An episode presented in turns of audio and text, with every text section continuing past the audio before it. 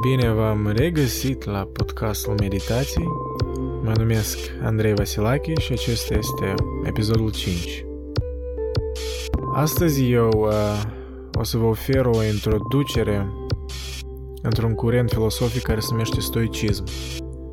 Eu o să vă prezint niște texte originale ale unor filosofi din Grecia antică, de asemenea o să vă fac cunoștință cu niște memoare interesante ale unui uh, împărat al Imperiului Roman când era pe câmpul de luptă. Și de asemenea voi trage niște tangențe cu lumea contemporană, uh, problema rețelelor de socializare, cum ele ne afectează psihologia și bunăstarea noastră mentală și cum de fapt putem uh, practica stoicismul pentru a ne îmbunătăți viața. Și asta, cred că încercarea asta poate ambițioasă e posibilă anume pentru că acest curent e unul din cele mai practice curente din filosofie, care de fapt și înseamnă felul în care tu îți trăiești viața. Dar înainte ca să vă explic esența acestui curent și ideile fundamentale, eu să vă citesc un preludiu, un text în care încerc să vă explic de ce e important să practici această filosofie în viața de zi cu zi, anume astăzi, în timpurile noastre. Dacă e să caracterizez ultimul deceniu printr-o frază care ar descrie esența sa emoțională, aș spune că e un deceniu al agitației informaționale și a schimbărilor exponențiale. De când rețelele de socializare au crescut în popularitate, orice eveniment, orice crimă, orice declarație de un politician sunt transmise printr-un mediu virtual algoritmul căruia e construit să mărească proporțiile, să dramatizeze și să creeze sensații. Goana după atenția consumatorului niciodată n-a fost atât de omniprezentă și de efectivă. Cumpărăturile online ne-au ușurat viața, iar dopamina pe care o primim de la notificările de pe Facebook, într-un mod subconștient ne reglează dispoziția, ne analizează tendințele, preferințele și ne adâncește într-un echo chamber, adică într-o zonă informațională creată de algoritmi scopul căreia e să ne țină pe această platformă virtuală, să ne ghideze și să ne satisfacă capriciile emoționale. Sumedenii de cercetări arată că omul modern are atenție scăzută, are dispoziții mai turbulente și schimbătoare, are iluzia de cunoștințe având confortul unui device cu Google în buzunar și per general e mai apatic. Însăși, Designul acestor platforme necesită ca persoana noastră adevărată să fie concisă într-o versiune blitz, un rezumat, un highlights, o caricatură superficială care să intre ușor în algoritm și să creeze această utopie informațională cioplită pentru gusturile noastre individuale, care să ne conforteze și să ne satisfacă necesitățile emoționale. Sună ca o utopie, nu? Sună ca niște condiții perfecte pentru a crea o societate matură, progresivă, tolerantă și diversă. O mașinărie care ne satisface plăcerile emoționale, mai mult ca atât, mereu ne îndeamnă să ne satisfacem aceste instincte primordiale. Însă eu aș argumenta că să-ți bazezi viața pe satisfacere emoțională e naiv și chiar periculos – iar când mărim proporția de la individ la societate, această tendință de a ne lăsa ghidați după emoții e și mai destructivă.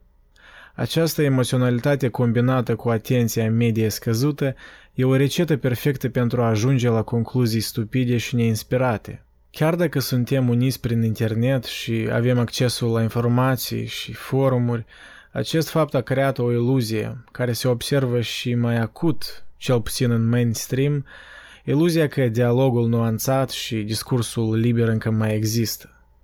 Din păcate, dezbaterile raționale cu încetul dispar din vorba de zi cu zi.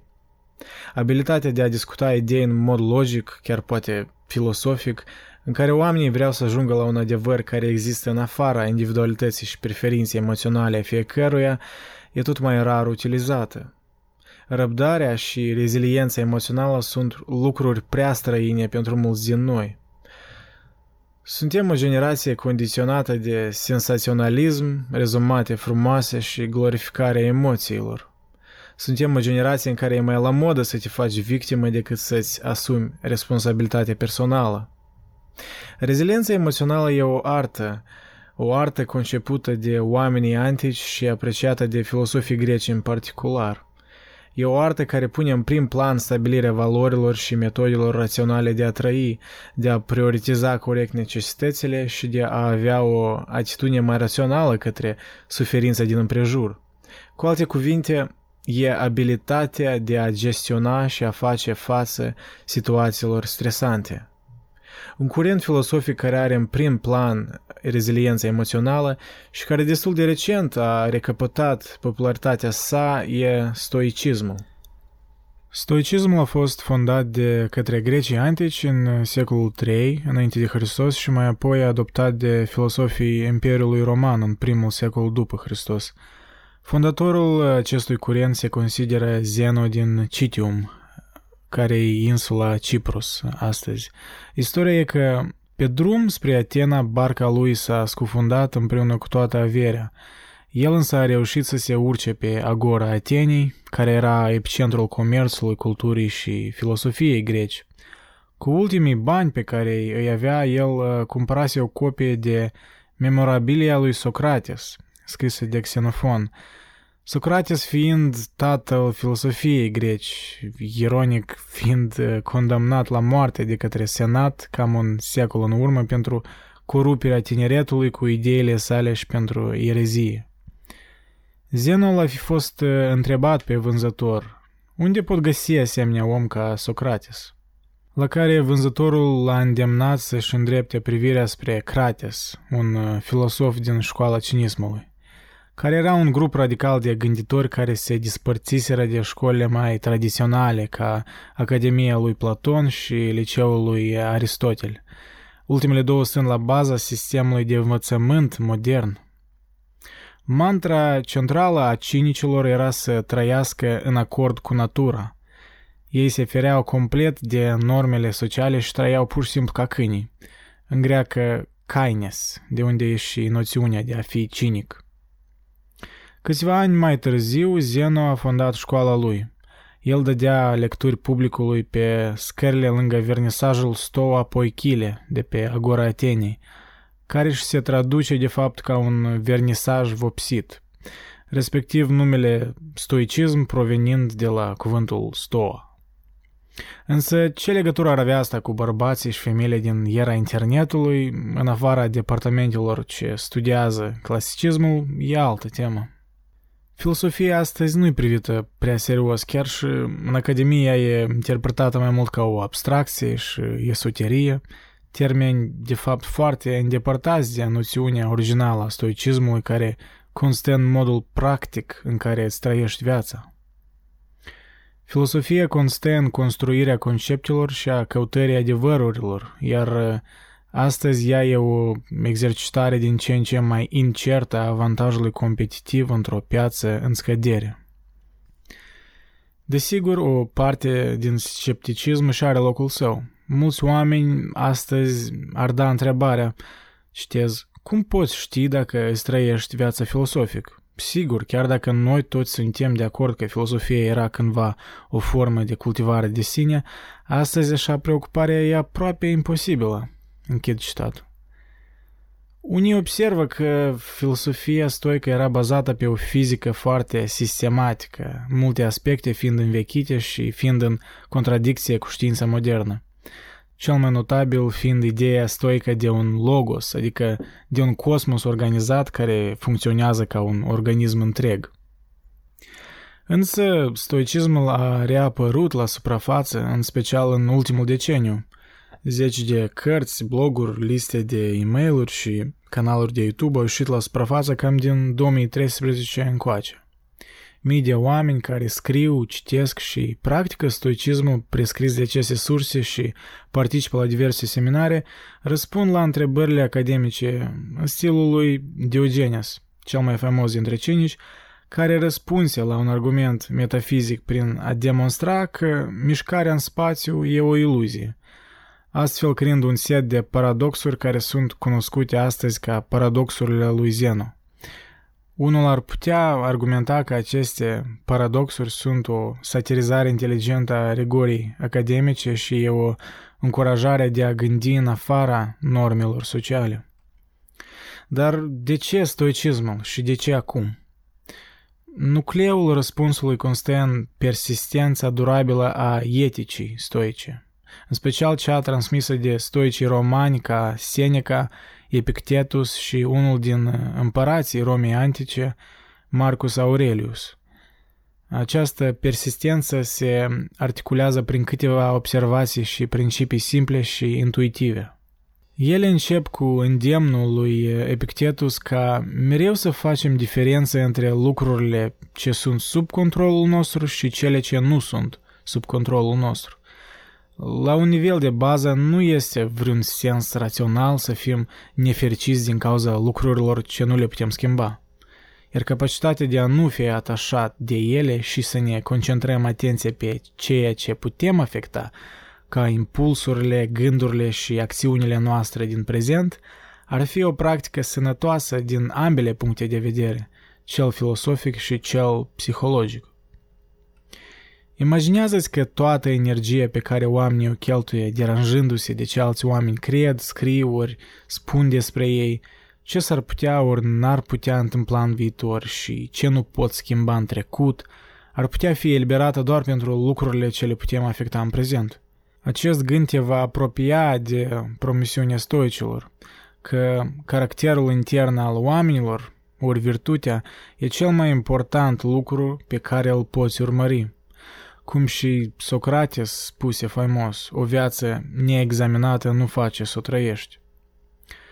Toate restul lucrurilor externe, de la reputație, la faime, la putere, la bani, la orice lucru dependent de haosul destinului, ori în termeni mai moderni a randomizării universale, toate aceste lucruri sunt indiferente pentru stoici. Asta înseamnă în principiu că aceste lucruri sunt nici bune, nici rele în esența lor, iar posesiunea ori pierderea lor nu ne poate face fericiți ori nefericiți. De fapt, doar hotărârile noastre despre aceste lucruri determină puterea lor asupra noastră. Însă aceste hotărâri pot fi contestate prin argumente și recadrate prin practică și tărie de caracter. Stoicismul a fost descris recent în termenii moderni ca una din cele mai bune exploatări ale creierului. Însă, abilitatea reclamată a stoicilor de a sta cu fruntea sus în mod filosofic necătând la destramarea orașelor, proprietăților, prietenilor și a oamenilor iubiți, i-a dat acestei școli o reputație veșnică de o ocupație lipsită de fericire. Însă stoicii nu vreau și nici nu cer ca oamenii să piardă totul cei mai prețios pentru a găsi pacea internă. Asta e mai mult prescripția cinicilor. Stoicii, de fapt, îndeamnă oamenii să cultiveze resurse interne pentru a fi capabili să facă față prosperității și adversității prin intermediul echilibrului sufletesc. De la Shakespeare la Franklin Roosevelt, la Walt Whitman și Tom Wolfe, stoicismul a rămas până acum una din firele cruciale din care civilizația de vest a fost cusută. Și în timp ce mulți din noi se vor găsi înstrăinați de fizica și teologia stoică, etica lor pare a fi un set de valori care a supraviețuit până acum. Această realizare i-a încurajat pe fondatorii terapiei comportamentale cognitive să adopteze principiile și prescripțiile stoice în psihoterapie secolului 20, înainte ca să vedem o renaștere în secolul 21 acestei școli sub numele său de origine, stoicism. Însă e mult mai complicat să fii un stoic în practică decât să teoretizezi. Aici și vine, de fapt, rolul comunităților de dezbateri și de practicarea ideilor. Una din criticile vechi către stoici din partea filosofului german Hegel e că stoicismul e o filosofie pentru timpurile în care democrația e sub pericol. Stoicismul apăruse după ce orașele state autonome din Grecia au fost într-un declin. Această filosofie pune accentul pe individ într-o lume unde tot restul e sub controlul altor puteri, ca și regii greci ori împărații romani care pot în orice moment să ne stoarcă de toate posesiunile. Există probleme istorice reale cu această idee – dar poate asta e și partea atractivă a stoicismului în lumea modernă. Noi intrăm într-o perioadă după război în care aprobarea unanimă liberal-democrată este încordată. În același timp, securitatea și dispozitivele de supraveghere a corporațiilor moderne și a statelor tot mai mult pun sub semnul de întrebare noțiunea de intimitate în era internetului. Însă și internetul e cauza materială a propagării filosofiei practice a stoicismului în afara lumii academice. Toate aceste comunități de stoicism observate online sunt unite prin convicția că stoicismul a fost și a rămas în esență un mod de viață. Tatăl acestei idei de stoicism ca un act performativ ori ca mod de viață este Pierre Hadot, un uh, istoric de filosofie și clasicism care, printr-o serie de lucrări în anii 1970 în filologie și teologie, a rămas convins că unica variantă prin care lucrările stoice din antichitate capătă un sens e dacă vedem stoicismul ca fiind o artă de a trăi. Multe din textele stoice conțin uh, prescripții numite de Hadot exerciții spirituale – aceste exerciții au un caracter meditativ, unde studentul e încurajat să privească la situația lui într-un mod detașat, de la a treia persoană, astfel aducând un alt context și perspectivă greutăților pe care le înfruntă. Una din uh, lucrările cele mai populare ale filosofiei stoice este un memoar, o carte combinată din schițele și notițele păstrate de un împărat al Imperiului Roman, Marcus Aurelius. Majoritatea din uh, aceste notițe, ele scrise de parte de Roma în uh, pauzele între um, luptele sângeroase și se presupune că au fost scrise doar pentru el, ca un, ca un jurnal, de unde și se observă repetiția de gânduri și observații intime. Eu chiar aș argumenta că faptul că el n-a scris asta pentru o audiență își face acest text atât de unic până astăzi pentru că e ca o fereastră în mintea celui mai influent om de pe planetă din timpurile cele și e un exemplu rar că puterea nu-i corupe pe toți absolut. Această carte a lui se numește Meditații, de altfel cum și podcastul ăsta. Ea constă într-o serie de fragmente prin care el adună și descrie niște exerciții. Ca de exemplu să practice recunoștința față de oamenii de la care el a beneficiat, ori de a premedita în fiecare dimineață cum în ziua care urmează el se va confrunta cu oameni care îl vor irita ori îl vor interpreta greșit și alte situații care nu vor parcurge după așteptările lui. Ori să țină minte că cea mai bună răzbunare e să nu devii ca persoana care a fost nedreaptă, mai ales că gândurile și acțiunile ei nu sunt sub controlul tău. Ehm, eu mă voi adânci în cartea lui eh, Marcus Aurelius puțin mai târziu în acest episod. Alt filosof roman eh, pe nume Seneca ne spune că în fiecare noapte, înainte de somn, el dedică un timp pentru a examina acțiunile sale din ziua care a trecut, într-o manieră caracteristică principiului stoic de a te detașa de la prima persoană. Multe bestsellere moderne în categoria self-help își au miezul ideilor în uh, filosofia stoicilor antici. Ei însă au reimaginat și reîmpachetat aceste idei în versiuni mai accesibile și uneori chiar mai superficiale. Uh, eu recomand totuși să citiți textele și cărțile originale, care sunt de fapt sursele acestor cărți moderne, însă chiar și în cărțile moderne găsești multă valoare dacă știi să cauți bine. Autori ca Mark Manson, Jordan Peterson, Ryan Holiday, Pierre Hadot, Alain de Botton, uh, Nassim Taleb sunt doar câțiva din cei care au preluat estafeta de la stoicii antici și au modernizat aceste idei și le-au introdus în contexte mai cunoscute pentru noi, în același timp păstrând respectul față de sursele originale. Ei bine, dar de ce stoicismul și rețelele de socializare? Ce are una cu alta? Pentru mine răspunsul e evident. Problema rețelelor de socializare nu e atât problema acestor platforme, ci e mai mult incapacitatea noastră fundamentală de a ne controla atenția și emoțiile. Iar rețelele de socializare au scos slăbiciunile umane în prim plan și le-au făcut drept niște unități măsurabile și exploatabile pe piața de consum. Stoicismul, pe de altă parte, uh, servește ca un antidot. El ne dă răspunsuri practice și ne echipează cu o reziliență emoțională și o abilitate de a prioritiza corect atenția noastră. Biologia umană n-a fost pregătită de așa schimbări exponențiale din ultimele decenii. Noi suntem ca niște șobolani într-un laborator și presupun că anume așa vom fi studiați de generațiile viitoare ca prima generație care a trăit această creștere cosmică a progresului tehnologic și informațional. Eu aș vrea să cred că totul ce spun e doar o conspirație, o distopie fictivă ca cea din Brave New World, scrisă de Aldous Huxley, însă cercetările arată că nu e cazul. Pericolul e real Odată cu creșterea popularității internetului, depresia și dereglările de dispoziție la adolescenți au fost într-o creștere constantă, devenind cea mai letală nenorocire în lumea dezvoltată. Corelația e clară, însă aceeași întrebare rămâne a fi răspunsă. De ce?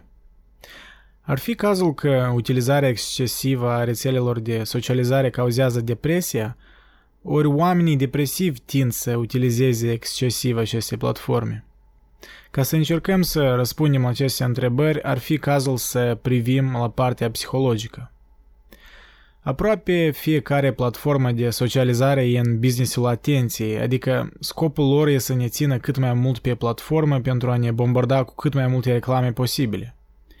Pentru a atinge acest scop, aplicațiile în cauză folosesc mecanisme de declanșare care cauzează dependență prin răsplătirea utilizatorilor care stau mai mult timp online. În același fel cum dopamina, neurotransmisătorul responsabil pentru sentimentul de mulțumire și plăcere, e eliberată când alcoolicii beau, așa și aplicații de socializare sunt pline de mecanisme ce eliberează dopamina în noi. În 2017, doi dintre foștii executivi de la Facebook care la moment are peste 2 miliarde de utilizatori, au ieșit în presă și au avut declarații destul de răsunătoare referitor la impactul negativ al acestei platforme. Unul din ei, Chamat Palihapitia, a lucrat la Facebook în perioada inițială din 2007 până în 2011. El spune că consecințelor negative de lungă durată nu li s-au acordat multă atenție atunci când platforma era în formare și că noi acum trăim într-o lume unde adevărul e confundat cu popularitatea. Ce-am spuse, citez, eu cred că undeva adânc în subconștientul nostru noi știam că ceva rău s-ar putea întâmpla, însă noi nu defineam asta așa. Acum, literalmente, trăim într-un timp în care eu cred că am creat unelte care distrug mecanismele fundamentale ale societății. Nodurile de feedback de scurtă durată pe care le-am creat pun sub pericol structura societății sănătoase. Nu există discursul civil, cooperarea scade, există multă dezinformare și minciuni. Și asta nu e numai problema americană, e problema globală. Fiecare din noi trebuie să ne întrebăm și să căutăm în noi de ce suntem pregătiți să facem. Pentru că comportamentul tău tu nu observi, însă tu ești programat. Asta poate n-a fost intenționat, însă tu trebuie să decizi cât de multă independență intelectuală ești gata să cedezi acestei platforme. Oamenii cu intenții meschine acum pot manipula un număr mare de utilizatori, iar noi amestecăm și participăm în această problemă. Noi ne modelăm viața după această percepție de perfecțiune, fiind răsplătiți prin like-uri și inimioare care ne cauzează plăceri de scurtă durată. Și noi încurcăm asta cu valoarea și adevărul. În loc de adevăr, noi avem acest fals, această popularitate fragilă care e de scurtă durată și care te lasă, hai să admitem, și mai vacuos și pustiu ca mai înainte. Gândește-te la situația asta agravată de 2 miliarde de oameni. Închid citatul. Facebook răspunse la aceste declarații prin a spune că Chamat făcea parte din echipa care lucra la produsul tare verde și neperfecționat din anii inițiali și că acum ei sunt mult mai responsabili față de consumatori și că și-au schimbat politica lor. Corespunde oare asta cu realitatea? Vă las pe voi să decideți. Însă scandalul notoriu de la începutul anului 2018 în care compania Cambridge Analytica a adunat informațiile de pe Facebook la milioane de utilizatori fără acordul lor și le-a folosit pentru scopuri politice și comerciale, a cauzat o scădere drastică în prețul acțiunilor și a adunat un val imens de critici, urmate de o atitudine mai serioasă față de păstrarea datelor digitale private și provocând un rând de legi care au impus corporațiile digitale să fie mai transparente cu utilizatorii săi. O altă metodă prin care rețelele de socializare afectează psihologia noastră e printr-un concept numit contagiune emoțională, adică fenomenul în care stările emoționale sunt transmise involuntar între mai mulți indivizi. În timp ce acest fenomen e bine documentat în uh, interacțiunile fizice, cercetările arată că fericirea, ura, tristețea și totul între pot fi transmise unui individ și printr-o rețea de socializare. Într-un studiu făcut de Ferrara și Young, uh, aproape 4.000 de utilizatori selectați aleatoriu au fost testați la cât de contagios era conținutul pe care ei îl consumau online. Studiul a observat că stările emoționale sunt ușor manipulate de rețelele de socializare și că doar cititul unei postări încărcate de emoții poate transmite stări emoționale cititorului. Cu alte cuvinte, când un utilizator vede o postare tristă de la un prieten, el simte acea tristețe. Asta poate fi periculos în cazul ideilor izolate într-un echo chamber, adică atunci când oamenii confundă adevărul cu starea emoțională pe care o simt din cauza conținutului. Utilizatorii tind să consume același tip de conținut, astfel antrenând algoritmurile să le ofere același conținut, creând un eco, o cutie din care utilizatorul mediu nu are intenția să iese. De exemplu, un utilizator care apasă pe un articol despre un omor ori comentează ceva negativ pe o postare a unui prieten, va fi servit cu și mai mult conținut negativ pentru că asta e conținutul pe care algoritmul îl vede ca preferabil pentru consumator. Combina asta cu contagiunea emoțională și vei avea o persoană foarte instabilă emoțional. De asemenea, indirect, Rețelele de socializare au rolul unui catalizator al comportamentelor destructive ca compararea și căutarea excesivă de aprobare. Un efect secundar al acestor rețele vine din designul lor care tinde să pună în prim plan părțile luminoase, în care majoritatea lumii posează momentele pozitive și importante, lăsând la o parte momentele negative și mondene. Iar când un utilizator se uită la aceste părți luminoase ai altor utilizatori, ei compară aceste momente cu cele mai rele părți ale lor, cauzând sentimente de jenă, irelevanță și inferioritate.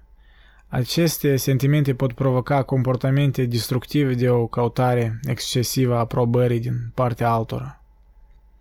În viața reală, la fel ca și în rețelele de socializare, Experiențele negative ne afectează mai mult decât cele pozitive.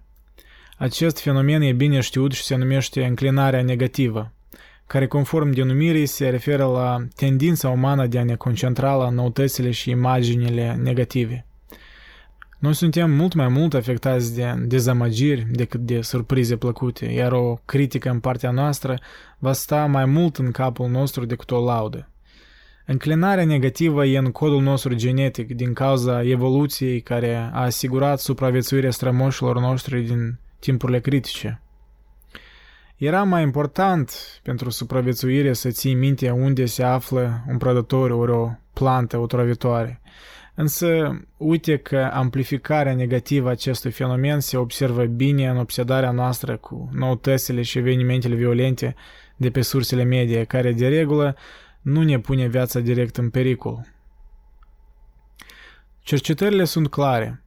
Cazurile de depresie au fost în creștere odată cu sporirea popularității rețelelor de socializare și cu cât mai mult consumi, cu atât mai mari sunt șansele să ai uh, dereglări emoționale.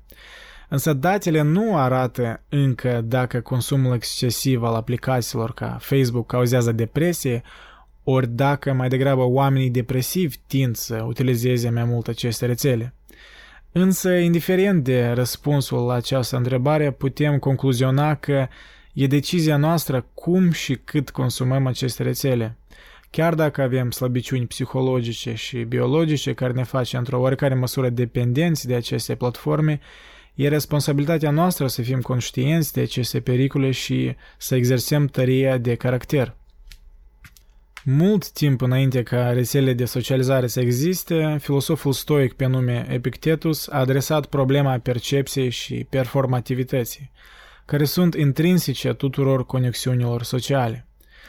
Când noi mediatizăm conținutul online, împărtășind selectiv doar momentele vieții noastre adaptate identităților specifice pe care vrem să le cultivăm online, noi permitem să fim ghidați de o dorință de a controla impresiile fundamental incontrolabile ale altor oameni. Mai întâi noi trebuie să urmărim recomandarea lui Epictetus. Citez. Construiește-ți un caracter și un model specific pentru tine atunci când ești singur, la fel ca și atunci când ești cu alți oameni. Închid citatul.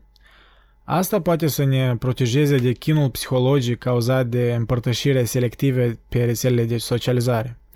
Filosofia stoică rejectează asemenea împărtășire selectivă deoarece ea este o antiteză a fericirii din simplul fapt că are intenția de a controla impresiile altora. Epictetus spunea despre lucrurile externe, ca reputația, citez, dacă crezi că lucrurile care nu sunt ale tale sunt ale tale, tu vei fi zădărnicit, mizerabil și obosit. Închid citatul.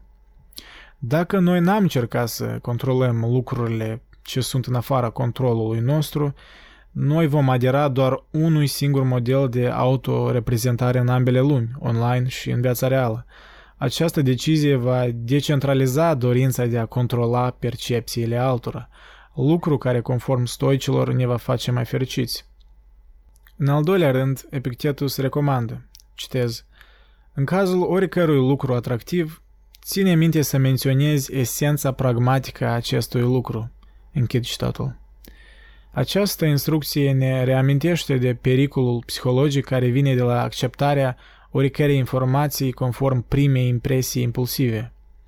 Epictetus argumentează că capacitatea de a recunoaște natura adevărată a unui lucru duce la o aliniere cu așteptările pe care le avem de la realitate. Iar deoarece împlinirea așteptărilor deseori duce la fericire, noi trebuie să-l imităm pe Epictetus atunci când privim la profilurile online altor oameni și să-i spunem fiecare fețe.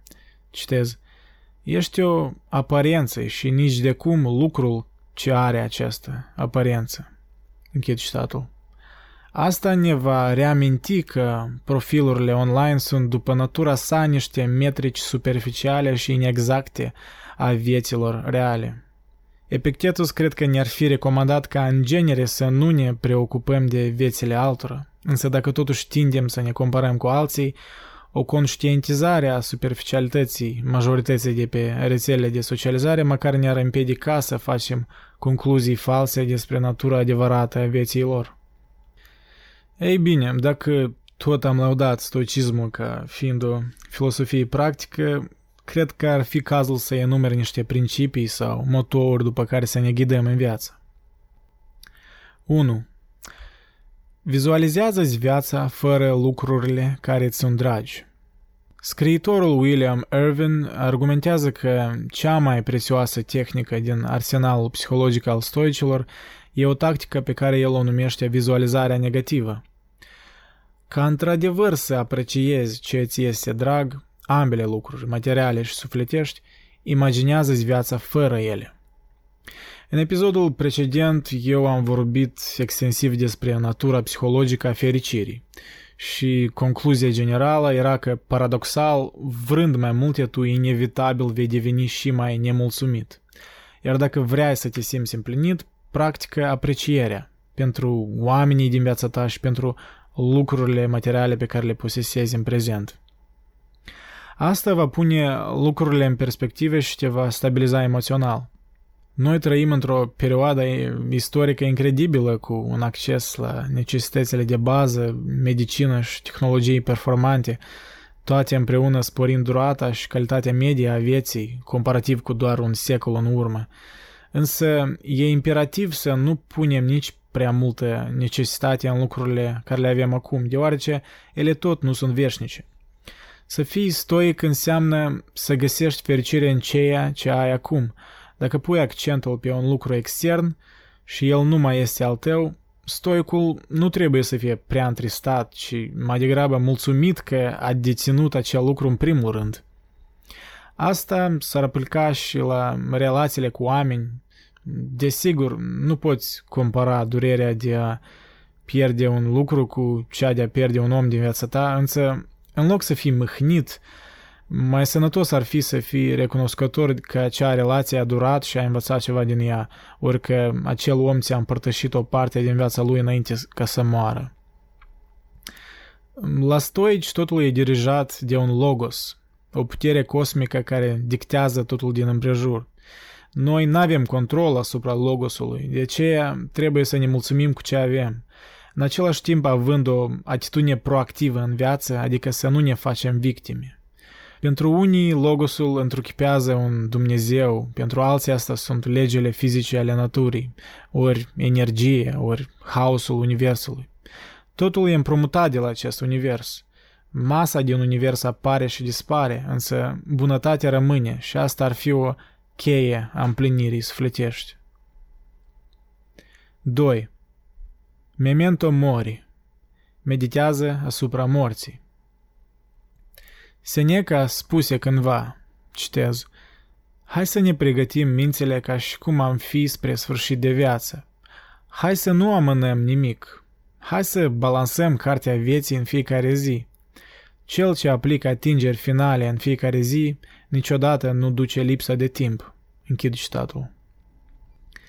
Stoicii antici deseori menționau fraza memento mori, Deși acest motto are o legătură cu primul principiu, Memento Mori se referă la meditația asupra morții propriei persoane, ci nu a celor dragi.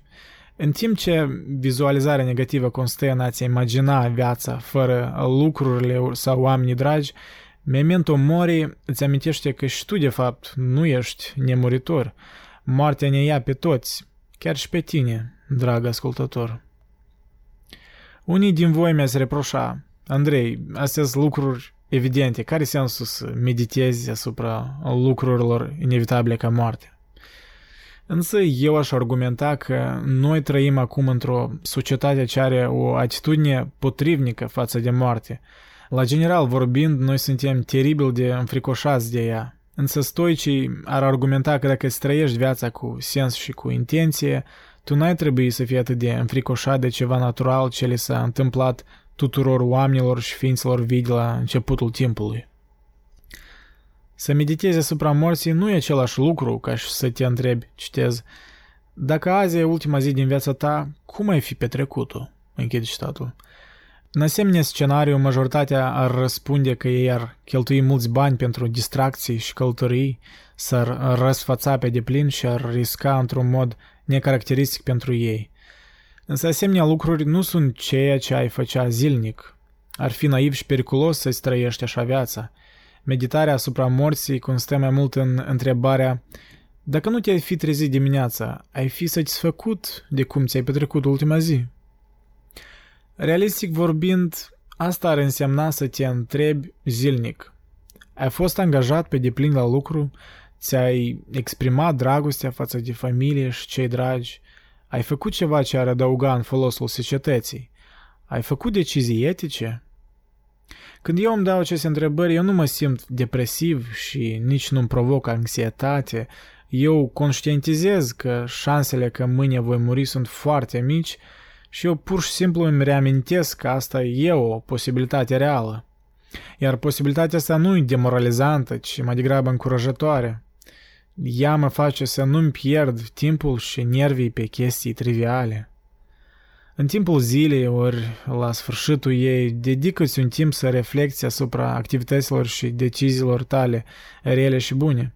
Dacă ar fi ultima zi, ai fi satisfăcut de rezultatul ei. Ce ai făcea diferit? Ți-ai schimba felul în care ai interacționat cu alți oameni? Cum ai putea folosi această informație ca să faci decizii mai bune pe viitor? Acționează. Stoicii te-ar întreba, citez, care e sensul din filosofie dacă nu are niciun impact în viața de zi cu zi? Închid citatul. De fapt, mi s-a recomandat și o carte pe tema asta care încă rămâne să o citesc. Uh, un memoar al unui om bolnav de cancer care l-a înscris înainte de moarte având o soție și un copil mic. Se numește When Breath Becomes Air, când răsflarea devine aer, de Paul Calaniti. Fiind la apusul anilor săi 30, el ne oferă o perspectivă deosebită despre cum să mori bine și să te împaci cu acest fapt. Citez, Gândul la moarte e neliniștitor și totuși nu poți trăi altfel. Închid citatul. Chiar și în ultimele zile înainte de a muri, el rămăsese pozitiv. Citez. Chiar dacă sunt pe cale de moarte, de fapt, până voi muri, eu încă trăiesc. Închid citatul. Și dacă cuvintele unui om ce moare nu te inspiră să-ți trăiești viața pe deplin, atunci nimic nu te va mai inspira. 3. Setează-ți scopuri personale și detașează-te de rezultat. Una din ideile centrale ale stoicismului e să nu lași circumstanțele ce sunt în afara controlului tău să-ți deranjeze echilibrul. Aceste circumstanțe externe includ chestii care de obicei le socotim ca fiind în afara influenței noastre, ca vremea, traficul și într-o oarecare măsură sănătatea noastră. Însă ele includ și chestiile care noi deseori greșit le considerăm că le putem controla pe deplin, ca rezultatele la competiții ori succesul business-ului pe care l-am fi întreprins. Să luăm exemplul unui tenisist. Tu ca un atlet profesionist ți-ai seta ca scop să câștigi meciul. Un scop absolut normal, nu? Însă, dacă analizezi situația, tu nu controlezi mulți factori care determină rezultatul meciului. Vremea poate fi rea și vântul poate să-ți bată în direcția ta, echipamentul tău poate avea un defect care te sustrage, oponentul tău e mai bine pregătit, ori îți traumezi glezna în timpul meciului. Dacă scopul tău e să câștigi și acești factori te împiedică să o faci, tu ai fi destul de supărat – să recunoști că mulți factori din viață nu stau sub controlul tău nu înseamnă să-ți pierzi simțul agenției și în locul ăsta înseamnă să-ți concentrezi efortul asupra lucrului la care ai controlul complet, acțiunile tale. În loc să-ți pui ca scop să câștigi un meci, mai bine asigură-te că te pregătești la maxim, practici regulat și îți folosești abilitățile pe deplin. Iar dacă ai făcut toate aceste lucruri și ai pierdut, atunci care e sensul să-ți ieși din minți dacă ai făcut totul ce ai putut? Și asta se referă la totul în viață. Dacă vrei să-ți găsești un partener bun, ai grijă de tine, educă-te, exersează, fii frugal cu finanțele și atunci vei spori șansele să întâlnești o persoană calitativă. Dacă vrei să devii mai sociabil, citește, analizează-te, ia inițiativa în situații sociale, comunică în lumea fizică, participă în viață și dă întrebări interesante oamenilor, ori studiază psihologie și așa mai departe.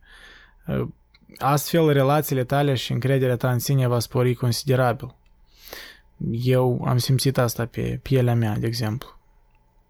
Când îți setezi un scop, atașează-l la ceea ce poți controla, efortul și atitudinea ta și detașează-l de rezultat. 4.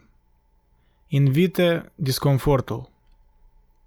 Seneca declarase, citez, Natura a amestecat plăcerea cu lucrurile necesare, nu pentru ca noi să căutăm plăcere, ci pentru ca adiția de plăcere să facă lucrurile necesare pentru existență atractive pentru ochii noștri. Odată ce plăcerea e utilizată doar pentru satisfacție, atunci ea devine un lux.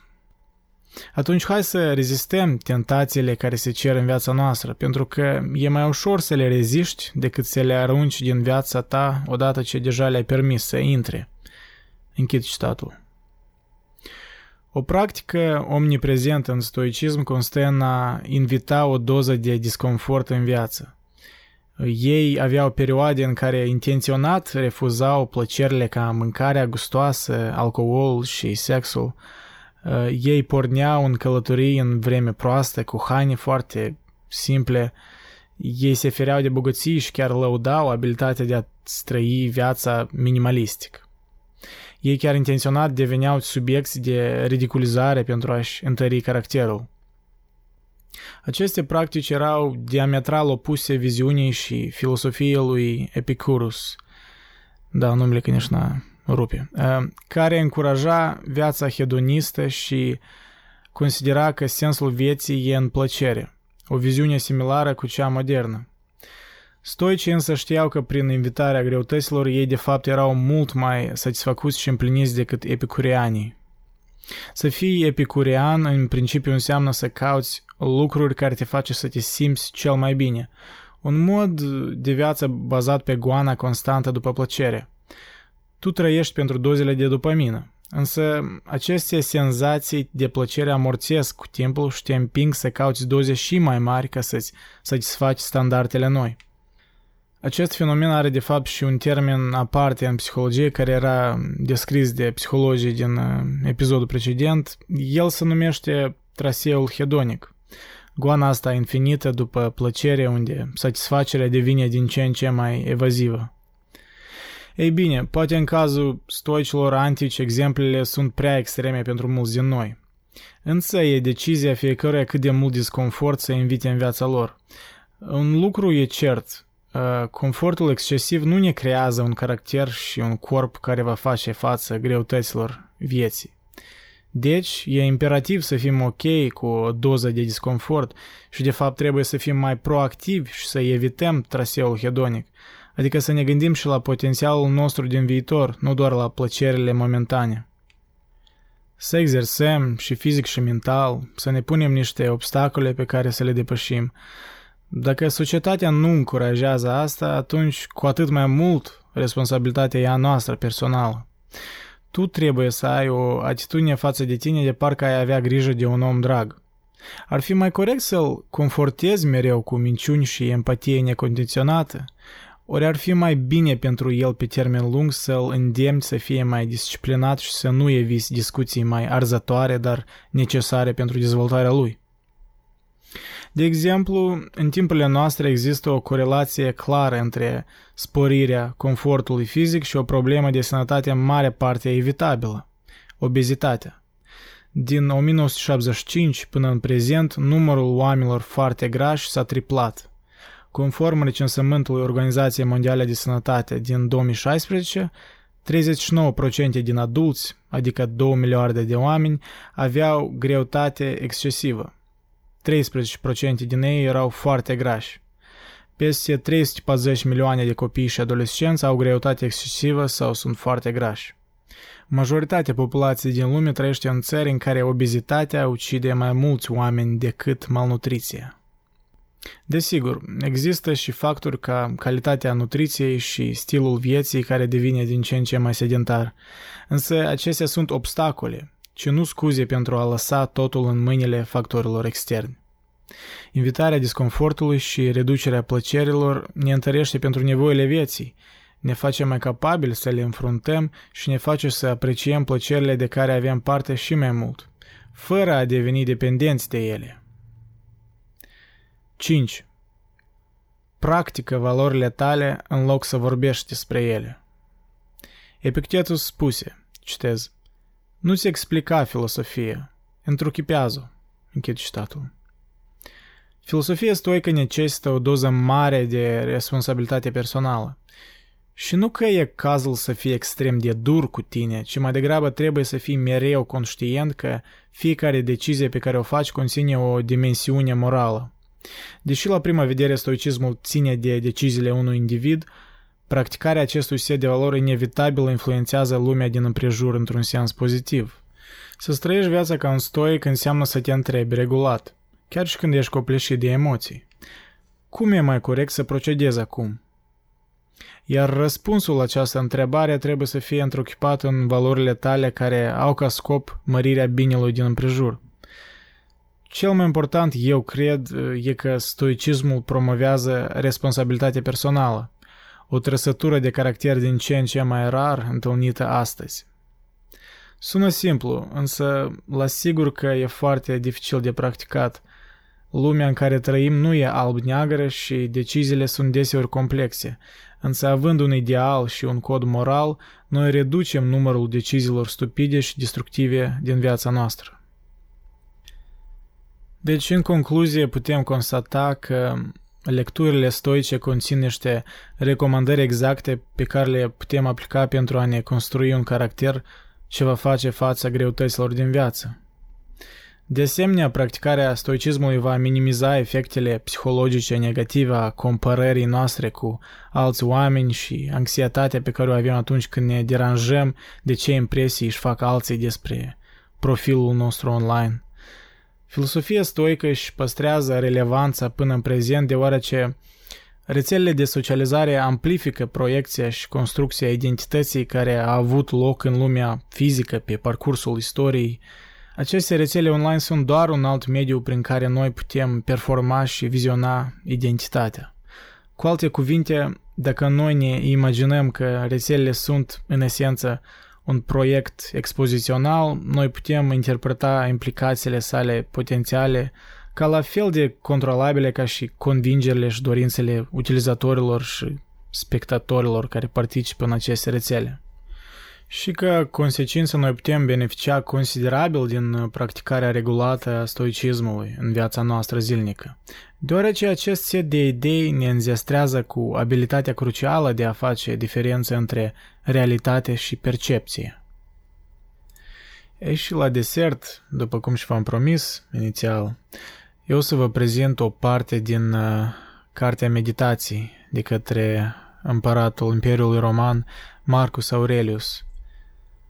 Aurelius se născuse în anul 121 după Hristos. Um, familia lui ajunsese în proeminență atunci când străbunelul lui devenise un membru în senat și tatăl lui murise când el avea doar 3 ani, iar mama lui, conform tradițiilor aristocratice de pe atunci, nu prea a participat în educația lui și educația lui inițială era sub supravegherea împăratului Hadrian, iar mai apoi el a fost educat de către împăratul Antoninus Pius. Și după o educație inițială în retorică, Marcus totuși a ales să o abandoneze în favoarea filosofiei.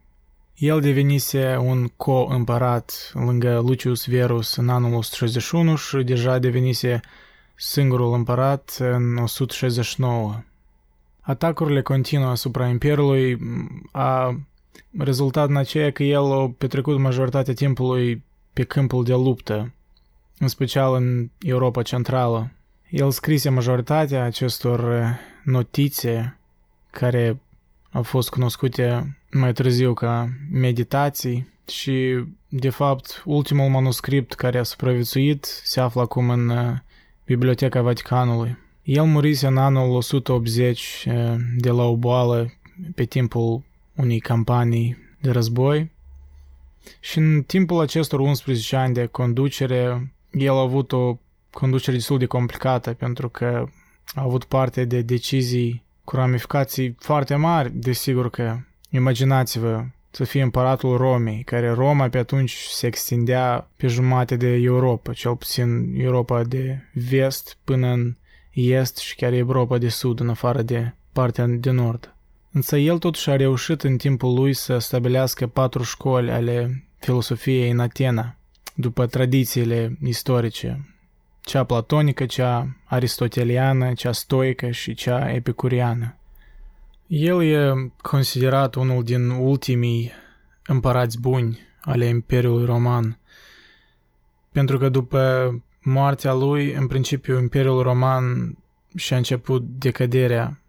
El era ultimul împărat din perioada Pax Romana, care e denumită de romani ca o perioadă de stabilitate financiară și pace relativă. Istoricii se referă la dânsul ca filosoful, ori philosopher king, regele filosof, pentru că el întruchipează modelul uh, unui conducător ideal în viziunea lui uh, Plato, în lucrarea lui uh, Republica lui Plato, în care el descrie noțiunea de rege filosof care își face deciziile sale într-un mod etic uh, și deci e un rege care cunoaște filosofia, de fapt în care e necesar să cunoască filosofia ca să conducă bine. Marcus Aurelius împreună cu soția lui au avut cel puțin 13 copii, dintre care mai mult de jumătate din ei au murit în timp ce Marcus încă trăia, deci el a văzut moartea la cel puțin vreo șapte copii. Și evident, tragedia era o parte normală în viața lui și desigur că violența și războaiele erau lucrurile pe care el deseori eh, le întâlnea pe câmpul de luptă. Desigur că nici el nu era perfect și asta e văzut cel mai mult în eh, întruchiparea unul din eh, feciorii lui, Comodus, a fost succesorul lui Marcus după ce a murit și Comodus era total o antiteză a regelui filosof. Deci el era un tiran și era un om tare departe de filosofie și de etică. Comodus chiar îi poate fi văzut uh, în filmul Gladiator, unde el acolo e împăratul Romei și se vede răutatea lui întruchipată în filmul acela. De fapt, este și uh, o scenă unde Marcus Aurelius îi comunică lui Commodus. Marcus Aurelius era un, un moșneag acolo, bătrân. Interesant scena aceea. Unde se vede dezamăgirea asta a idealistului și se vede mortalitatea omului, că un ideal e un ideal și omul nu poate întruchipa totul în practică, pentru că iarăși nu tot era sub controlul lui, da? cumva crește fiul lui nu era total sub controlul lui. Însă lucrarea lui, meditațiile, e studiată până acum și e socotită una din cele mai importante lucrări filosofice.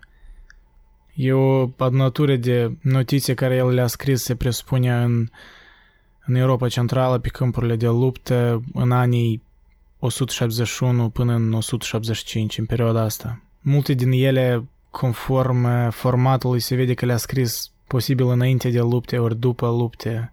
Deci se vede un fel de reflexie a întâmplărilor ori a anticipării unor tragedii. Eu cred că e un document foarte interesant de studiat și acum o să vă prezint doar, doar o parte mică din, din acest document. Însă aș vrea să vă transport complet în această lume a lui și să vă imaginați că eu sunt Marcus Aurelius undeva prin Europa Centrală între lupte sângeroase, alături de moarte și tragedie, cu toată responsabilitatea de celui mai influent și puternic om din lume, unde orice decizie poate avea ramificații imense și toată această greutate fiind atât de bine ghidată. Deci imaginați-vă Marcus Aurelius, secolul 1, Europa Centrală. Da, continuă să te înjosești pe tine, suflet. Însă șansa ta la demnitate va dispărea de grabă. Fiecare are doar o singură viață. A ta e aproape utilizată și în loc să te respecti, tu ai încredințat fericirea ta altor suflete. Lucrurile externe te sustrag, atunci dedică-ți un timp să înveți ceva util. Termină să te lași tras în toate direcțiile – să fii atent să te aperi de alt tip de confuzie. Oamenii care muncesc toată viața fără a avea vreun scop pe care să-l direcționeze în fiecare gând și impuls, își pierd timpul, chiar și atunci când lucrează din greu. Niciodată să nu uiți aceste lucruri. Natura lumii, natura mea, cum eu mă asociez cu lumea, în ce proporție fac parte din ea, că ești partea naturii și că nimeni nu te poate preveni să vorbești și să acționezi în armonie cu ea, niciodată. Viața omenească. Durata. Momentană. Natura. Schimbătoare. Percepția slabă. Condiția corpului. Putrefacție. Sufletul se învârte Norocul imprevizibil Faima ce durează nesigur. Ca să sumarizez, corpul și părțile lui e un râu, sufletul un vis și ceață, viața e un război și o călătorie departe de casă, reputația e uitare. atunci ce ne poate ghida?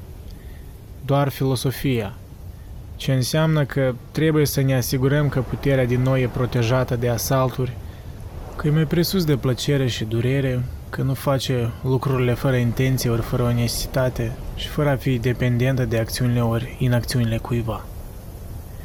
Și să te asiguri că această putere acceptă ce se întâmplă și ce se atribuie ca venind din aceeași sursă din care ea a fost formată. Și mai presus ca totul, să accepte moartea cu un spirit bine dispus, ca nimic altceva decât dezintegrarea elementelor din care fiecare ființă e formată. E un lucru natural și ce e natural nu poate fi rău. Nu-ți pierde timpul deranjându-te de alți oameni, în afară de cazul când asta efectează bunul comun. Asta doar te va sustrage de la acțiuni utile.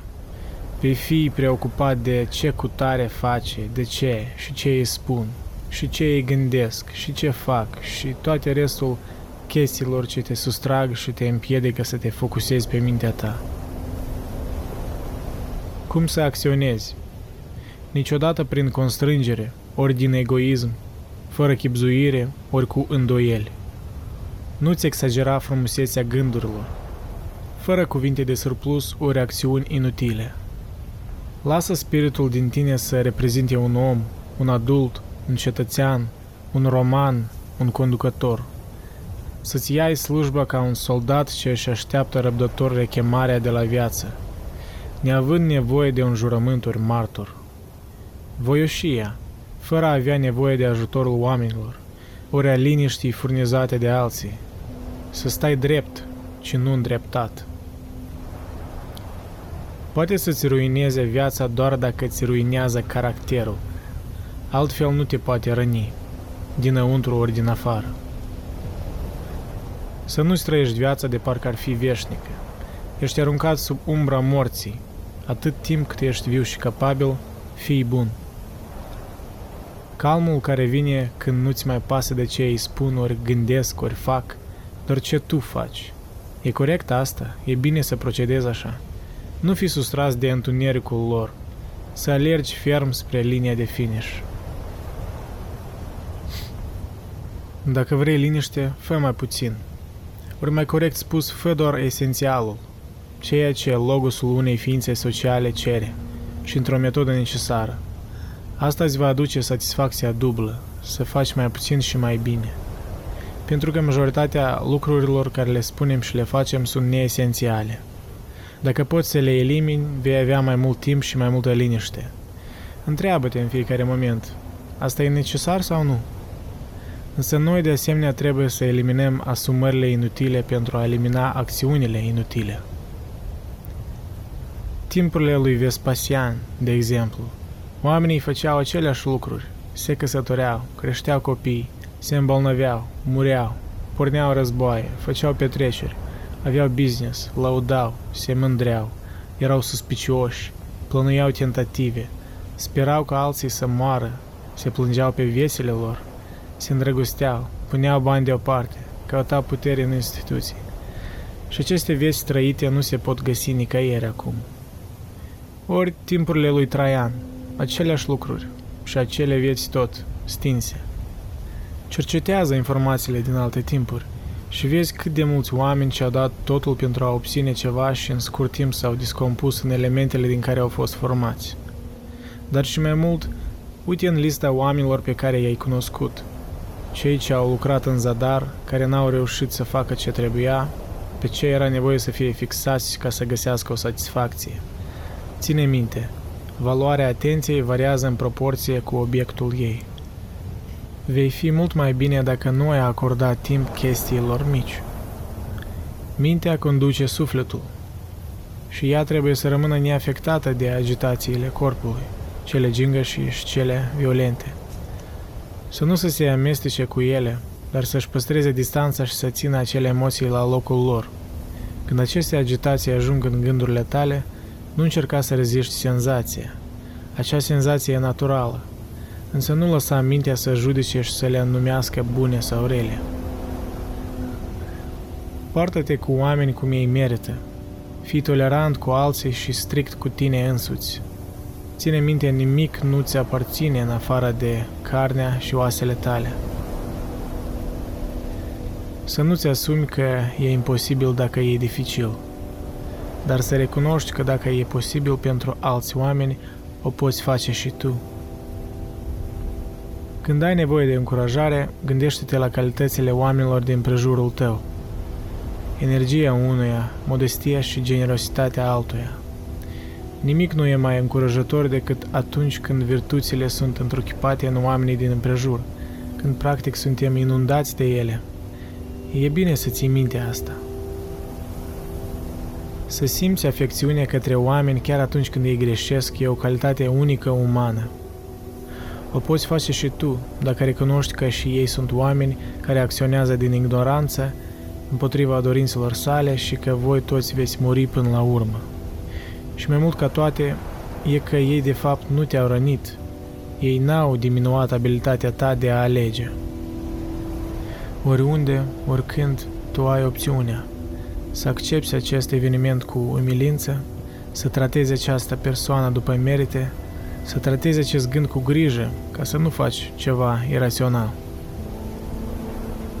Când îți este greu să te scoli din pat dimineața, ține minte că lucrul cel mai caracteristic și satisfăcător pentru un om e să lucreze cu alți oameni.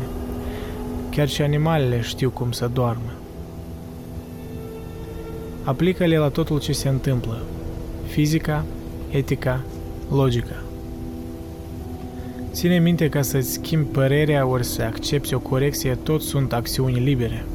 Acțiunea e a ta, bazată pe dorința ta, decizia ta, mintea ta. Dacă e sub controlul tău, de ce o faci? Dacă e sub controlul altcuiva, pe cine învinuiești? Atomii? Dumnezei? Stupid în ambele cazuri. Nu dă vină pe nimeni. Îndreaptă lumea dacă poți. Dacă nu, atunci repară deteriorarea. Și să presupunem că nu poți face nici asta. Atunci cu ce te va ajuta învinuirea? Fără acțiuni de prisos. Bucuria pentru oameni constă în acțiunile umane. Bunătatea față de alții, disprețul față de senzații, interogarea aparențelor, observațiile naturii și a evenimentelor din natură. Trebuie să-ți asamblezi viața acțiune după acțiune și să fii satisfăcut când fiecare acțiune își atinge scopul cât de departe posibil. Nimeni nu poate opri asta, dar sunt obstacole externe. Ele nu se aplică comportamentului just, controlat și bunului simț. Dar mă refer la acțiuni mai concrete. Dacă accepti obstacolul și acționezi cu ce ți-ai dat, o alternativă ți se va prezenta, încă o parte din ansamblul tău acțiune după acțiune. Oferă-ți singur ție un cadou, momentul din prezent.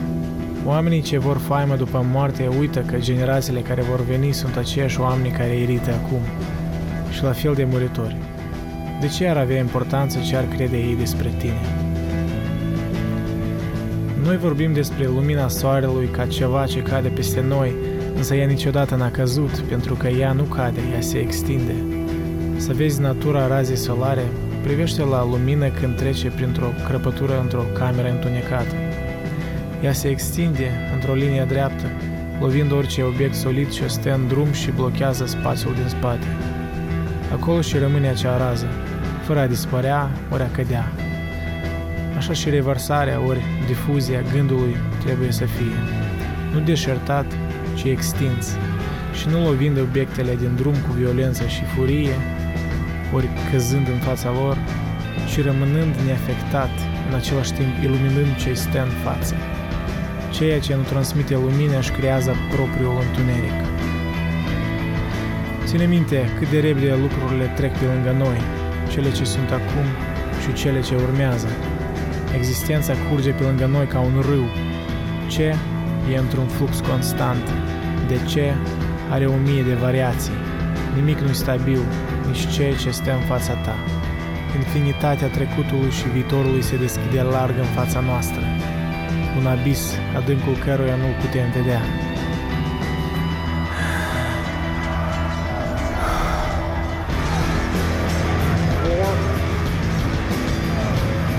nightmare. Is awful. It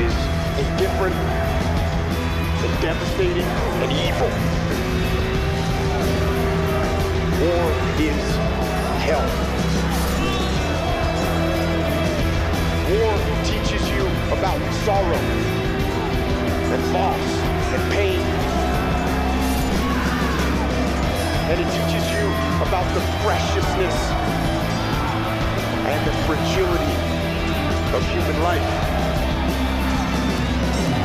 And in that fragility, war teaches you about death. But war also teaches you about brotherhood and honor and humility and leadership.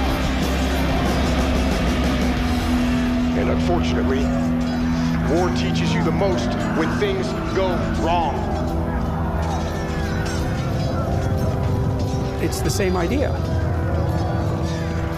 Life is suffering. Right. Indisputable. What do you do about that? You, you voluntarily accept it and then strive to overcome the suffering that's a consequence of that. And you do that for you, and you do that in a way that makes it better for other people. And then that works. And one question might be, well, how well does it work? And the answer is, you the only way that you can find out is by trying it. That's it. That's the existential element of it. The proof is to be derived by the incarnation of the attitude in your own life. No one can tell you how it will work for you. It's the thing that your destiny is to discover that. And you have to make you have to make the decisions to begin with. It's like because you can't do this without commitment. You have to commit to it first. That's the act of faith that that Kierkegaard was so insistent upon. You have to say, I'm going to act as if being is good. I'm going to act as if truth is the pathway to enlightenment. I'm going to act as if I should pursue the deepest meaning possible in my life. And there's, there's reasons to do none of those. They're real reasons. So it's really a decision. But you, you can't find out what the consequence of the decision is unless you make the decision. I think the same thing happens when you get married, by the way. Is that if you think you might leave, you're not married. And then you think, well, the marriage didn't succeed. It's like, well, maybe you were never married. Because the rule is you don't get to leave. And there's a reason for that rule. Now, I'm not saying that there aren't situations where there should be exceptions made for that. That's not the point. The point is that there's some games you don't get to play unless you're all in. And the other thing that's so interesting about being alive is that you're all in. No matter what you do, you're all in. This is going to kill you. So I think you might as well play the most magnificent game you can while you're waiting. Because do you have anything better to do? Really? Why not pick the best thing possible that you can do? Why not do that? Maybe you could justify your wretched existence to yourself that way. I think you could. That's what it looks like. You know, people find such meaning in the responsibilities they adopt, it stops making them ask questions about what life is for. If you have a newborn child, for example, like unless you're really in a bad way, psychotically depressed, or, or maybe your personality really needs some retooling, you stop thinking about anything but ensuring that that baby is doing well. And if someone comes along and asks you an existential question about your commitment to that, the right response is, why are you asking me such stupid questions when, when, the, when this, this is manifesting itself right in front of your eyes? Like, how blind can you be? That isn't a time for, for questions about the meaning of life. The answer is right in front of you. And if you can't see it, it's not because life has no meaning, it's because you're blind. It's blindness. And it's the same thing with regards to the path of the hero. It's like, glistens in front of you, and you can criticize it. It's like,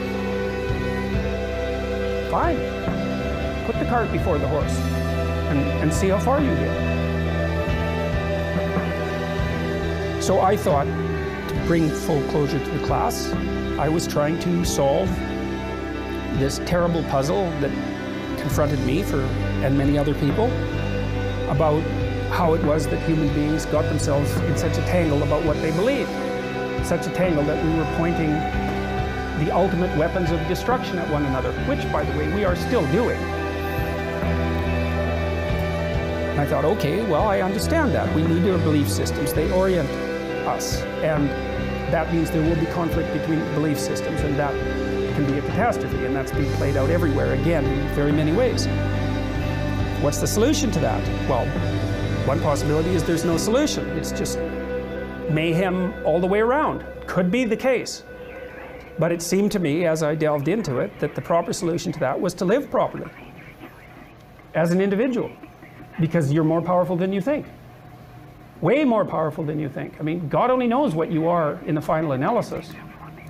You're blind to your own weaknesses, but you're also blind to your own strengths.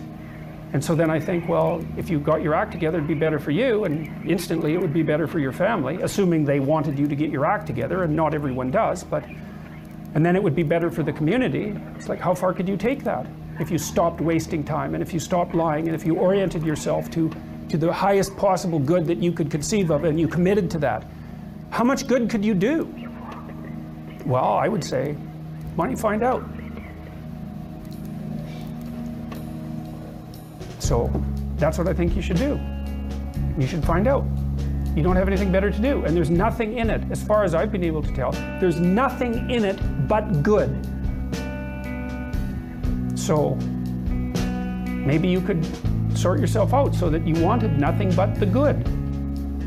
And, and then maybe you could help make that manifest in the world. And maybe we wouldn't have all these terrible problems then. At least we'd have fewer of them, and that would be a start. So it's the, it's the, the answer to the problem of humanity is the, is, the, is the integrity of the individual. That's the answer.